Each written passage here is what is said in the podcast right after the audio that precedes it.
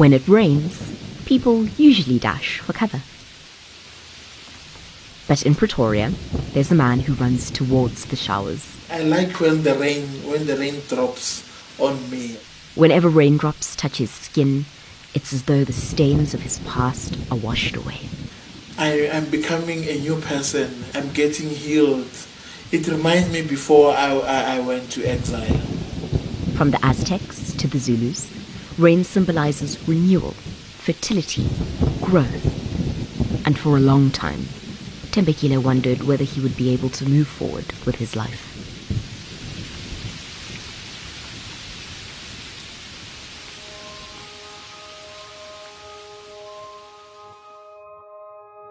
Think back on the last 10 years.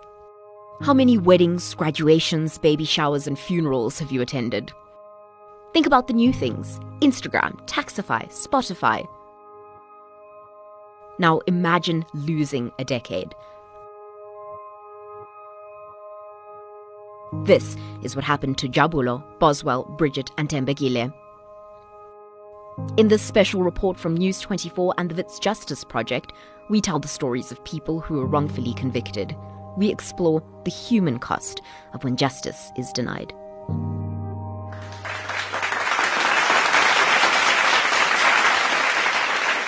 Firstly, I must say welcome to Wits. Thank you. It's a real pleasure to be here. Uh, and so uh, it's, it's really an honor to have you guys here. Uh, and it's really a wonderful opportunity uh, to celebrate this case. And your case was uh, truly a travesty of, of justice. Adam Habib, the Vice Chancellor of Wits University in Johannesburg, is standing at a podium in front of a packed room.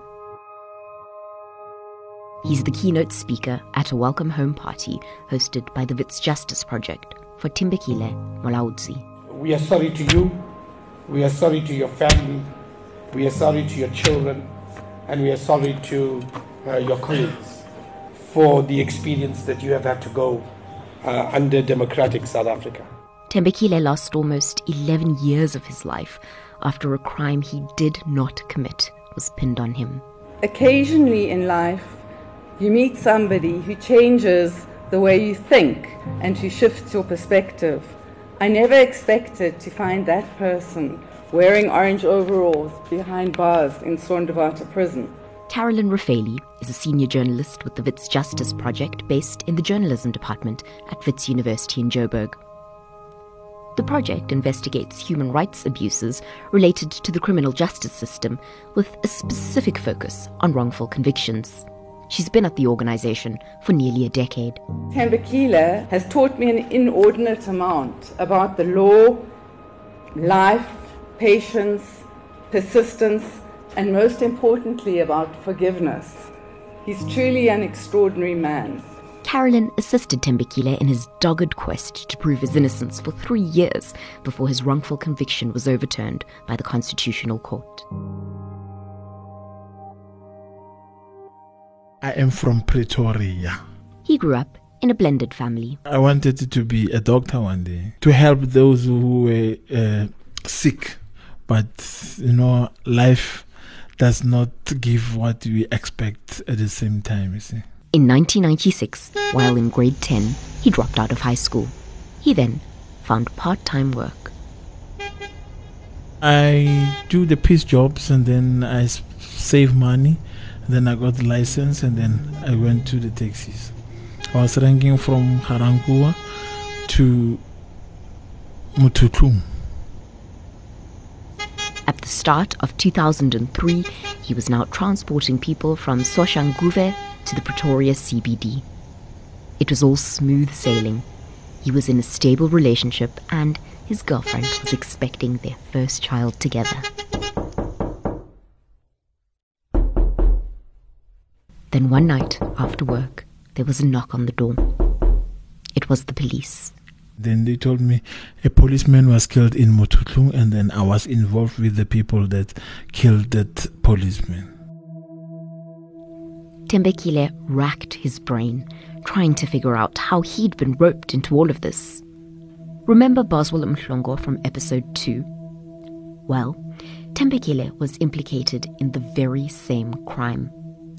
You'll hear more about Boswell later in this episode. In 2002, a policeman called Dingaan Makuna was shot and died in a botched hijacking involving eight men who were subsequently rounded up and arrested for his death. Thembekile was arrested about six months later. In hot pursuit of the men responsible for killing one of their colleagues, police claimed eight men travelled together to Dingaan's house in one sedan.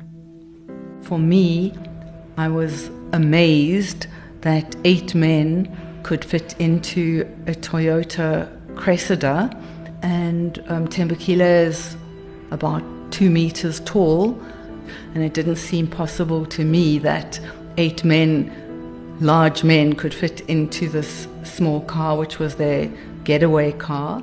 It was just a manipulated and fabricated case because of it, it cannot make sense that eight people can use a vehicle and a sedan. How will they sit inside it? How will they fit?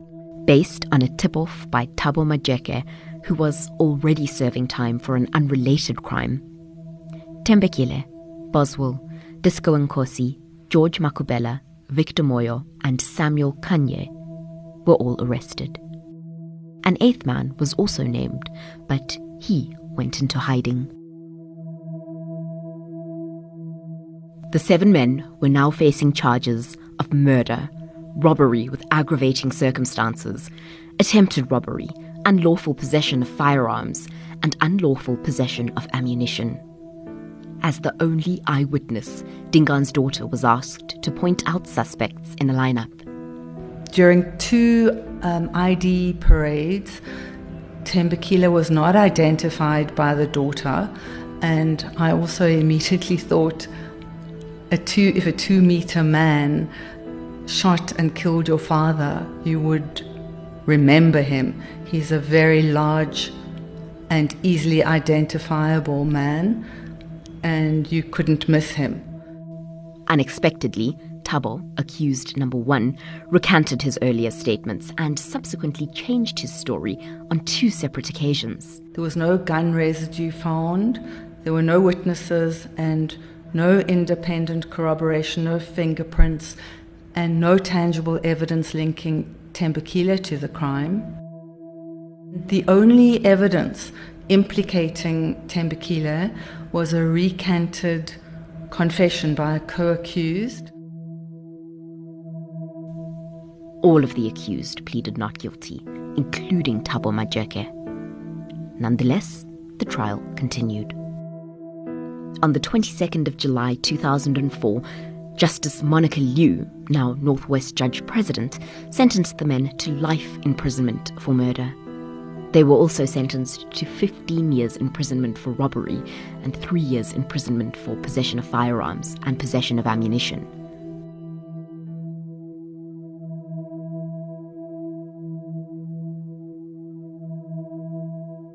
We were regarded as people that were menace to society. We were cuffed, hands and the legs.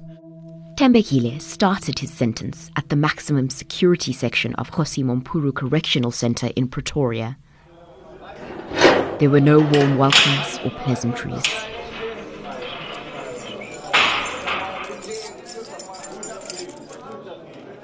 Then when we were admitted in C-Max, when in reception, they take all all our clothes off and then we were left there naked in front of ladies warders and then they force us to squat and then they choke us with electric shocks those shields yes and then we were screaming it was just horrible for us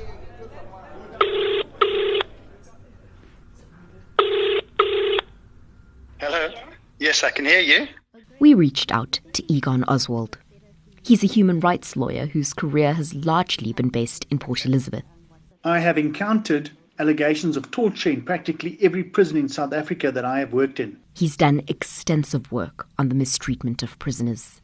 Our law is very clear torture is unacceptable.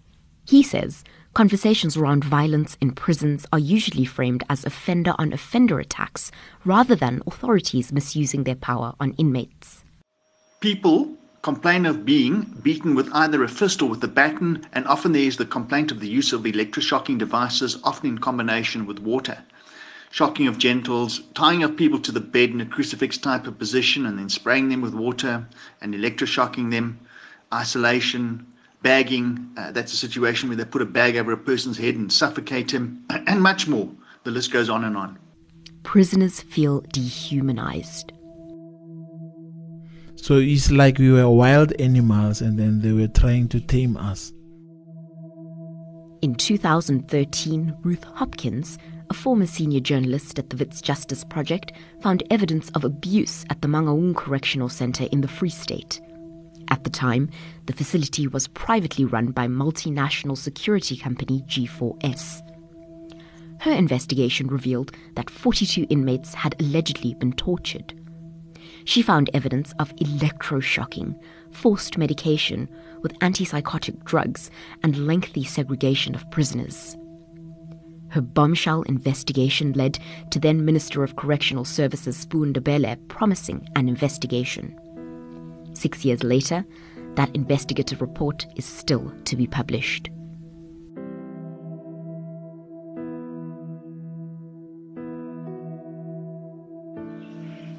Distilled to its simplest form, torture amounts to the abuse of power. It is obviously something that needs to be combated. It has the ability to morph into various other forms of abuse and to transport itself into different institutions and other aspects of public and civil life.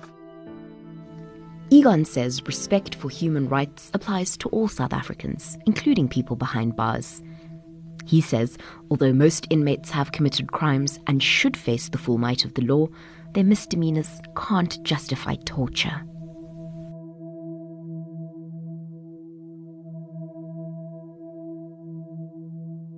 Thembekile continued to protest his innocence. With only a grade 10 education, he spent his time studying the Constitution and the Criminal Procedure Act. In 2004, when I was admitted in C-Max, I wrote to former President Thabo Mbeki requesting for his intervention, and then he replied me that uh, my co- uh, the office of the president has no power over the judiciary, and then the judiciary was independent. If I was not satisfied with my conviction and sentence, I had to lodge an appeal and I can use my own lawyer and then if I didn't have a lawyer I can use legal aid. He needed his court transcripts in order to file his appeal. Now, court transcripts are written verbatim accounts of everything that happens in a court. This includes witness testimonies, attorney questions, and judges' rulings. These accounts allow judges at high courts who are reviewing appeal cases to have detailed accounts of what happened during trial proceedings, such as evidence that was presented, the counter arguments, and the final judgment. Access to these transcripts is every inmate's constitutional right. When Thembekile began searching for his transcripts, firstly, the legal aid advocate who represented him claimed that his office had burnt down and that the transcripts were were lost. And then they got a second um, legal aid advocate who also failed to deliver. He then joined forces with two of his co accused, Boswell and Disco, in trying to obtain the final transcripts. Together, their families managed to raise 18,000 Rand between them to pay a private attorney to find those missing transcripts.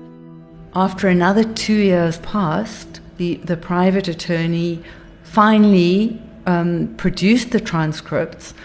They were supposed to be 1,023 pages, uh, which included the most crucial evidence that they needed.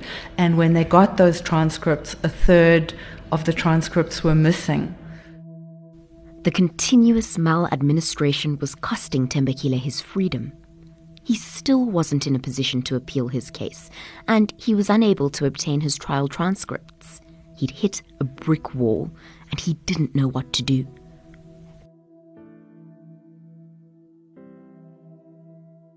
He, he once told me that uh, he is trying to make an appeal uh, and his appeal doesn't go through. Uh, so he would like me to help him with regard to uh, the, the follow-ups of his appeal. Levi Mapakane lives in Polokwane.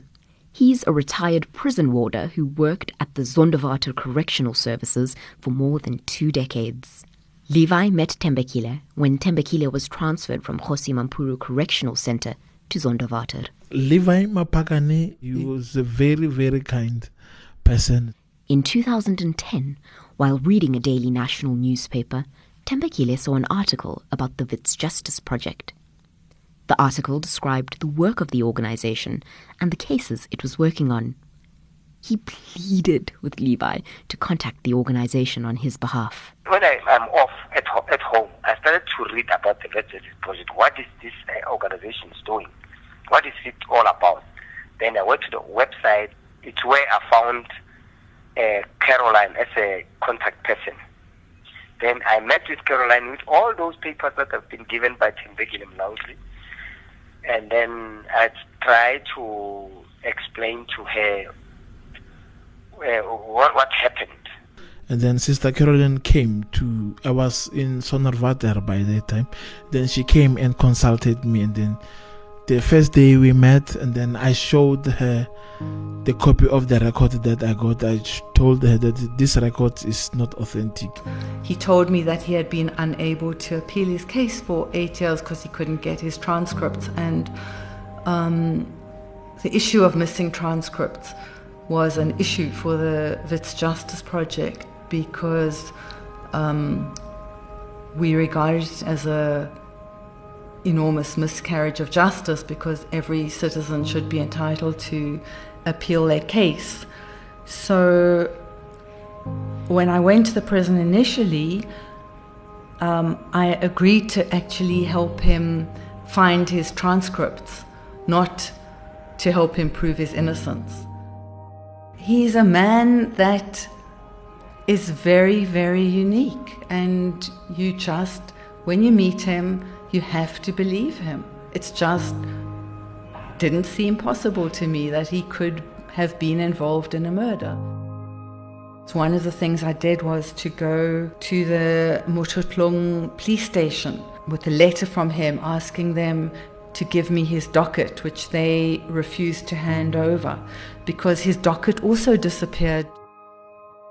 In the end, I actually bumped into a senior legal person in the Woolworths garage shop on Empire Road late one night. And I went up to him and I said, Please, can you tell me, please, can you give me some advice? What must I do? That senior legal person put her in touch with a few of his contacts. These contacts referred her to one person who referred her to another. Soon, lawyers for human rights stepped in None of Thembekile's efforts would have made a difference if lawyers for human rights had not managed to persuade Justice Leeuw to allow them to retranscribe his transcripts. It was only after receiving the transcripts that Thembekile and his co accused were finally in a position to appeal their case in the Northwest High Court. It had taken him eight long years to obtain a basic constitutional right. His appeal was heard by a full bench in November 2012.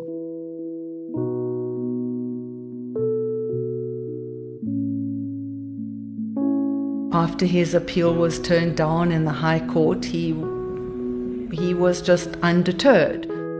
Towards the end of 2013, he filed another appeal, this time with the Supreme Court of Appeal in Bloemfontein. Once again, his application was dismissed. What makes Thembekile's case so extraordinary is actually the man himself because he is absolutely indefatigable and determined to prove his innocence, and he just never gave up. But Thembekile knew he was innocent. His last shot at freedom was at the Constitutional Court. The ConCourt is South Africa's highest court and deals with cases of constitutional significance, often cases in which human rights are violated. The Constitutional Court dismissed Thembekile's application on the basis that it had no reasonable prospects of success and it wasn't based on a constitutional principle. Um, and then he was basically done. There was nowhere to go. It was the end of the road for Thembekile. He would have to spend the rest of his life behind bars.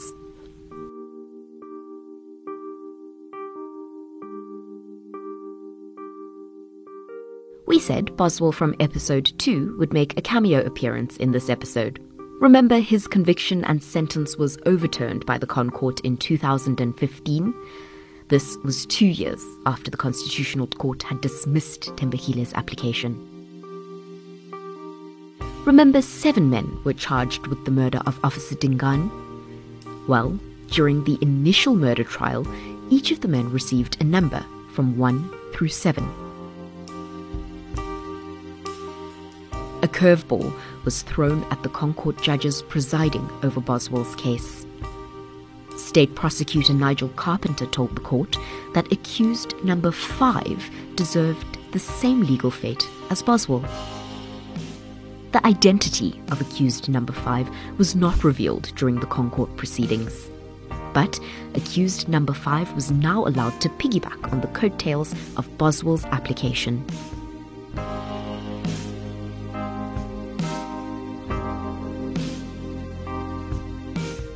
They didn't realize that accused number five was Thembekile or that his case had already been dismissed by the court. And that triggered a legal principle called res judicata, which basically means you can't have two bites of the same legal cherry. In other words, a constitutional court can't hear the same case on the same evidence twice. Since Thembekile's ConCourt application had already been heard and dismissed in 2013, the court needed to resolve whether it had the jurisdiction to hear the matter again. They then spent, spent three months debating whether the court had the jurisdiction to hear his case. And in the end, the court decided that in the interests of justice, that Thembekile had to be treated in the same way as Boswell, whose um, convictions the court overturned. Their judgments stated that Thembekile's case represented exceptional circumstances that cry out for flexibility on the part of the court. It meant Thembekile could go home. Thembekile's release made legal history. It was the first time that the Constitutional Court had ever overturned its own decision.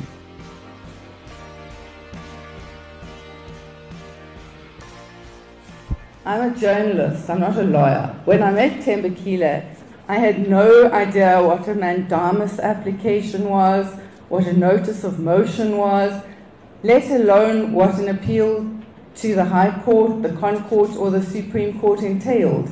He patiently and politely explained to me and re explained to me the most intricate of legal technicalities. When I finally understood his point, he'd say, Ah, now you're thinking like a lawyer. This was eight weeks after Thembekile's release at the end of June 2015 at the party held in his honor.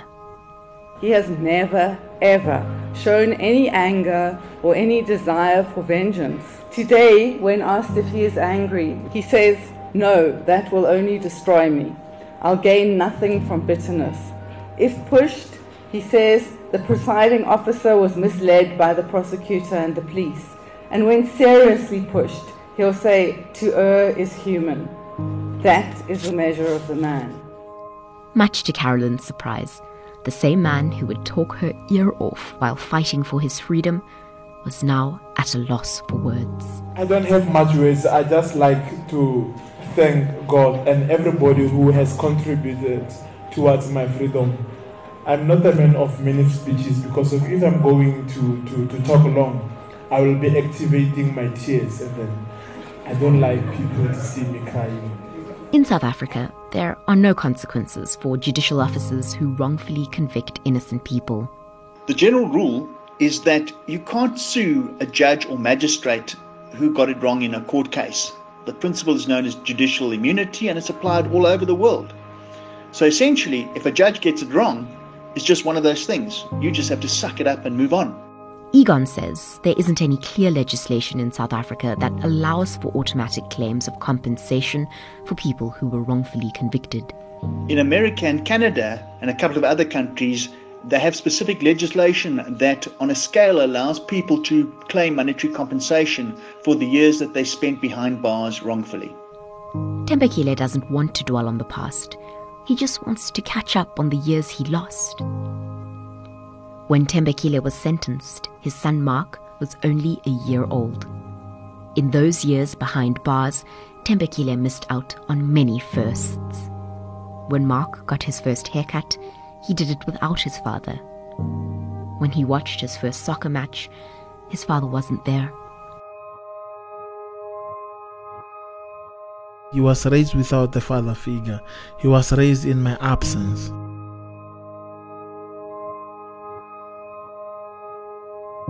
Justice Denied is a News24 production in collaboration with the Wits Justice Project. This episode was produced and written by Nokuthula Manyathi, narrated by Jerusha Sukhdeo-Raath with editorial oversight by Jerusha Sukhdeo-Raath and Carolyn Raphaely. Additional reporting by Sharlene Rood and Carolyn Raphaely, with additional sound engineering by Sharlene Rood. You can find this and more episodes on News24, SoundCloud, and in your podcast store.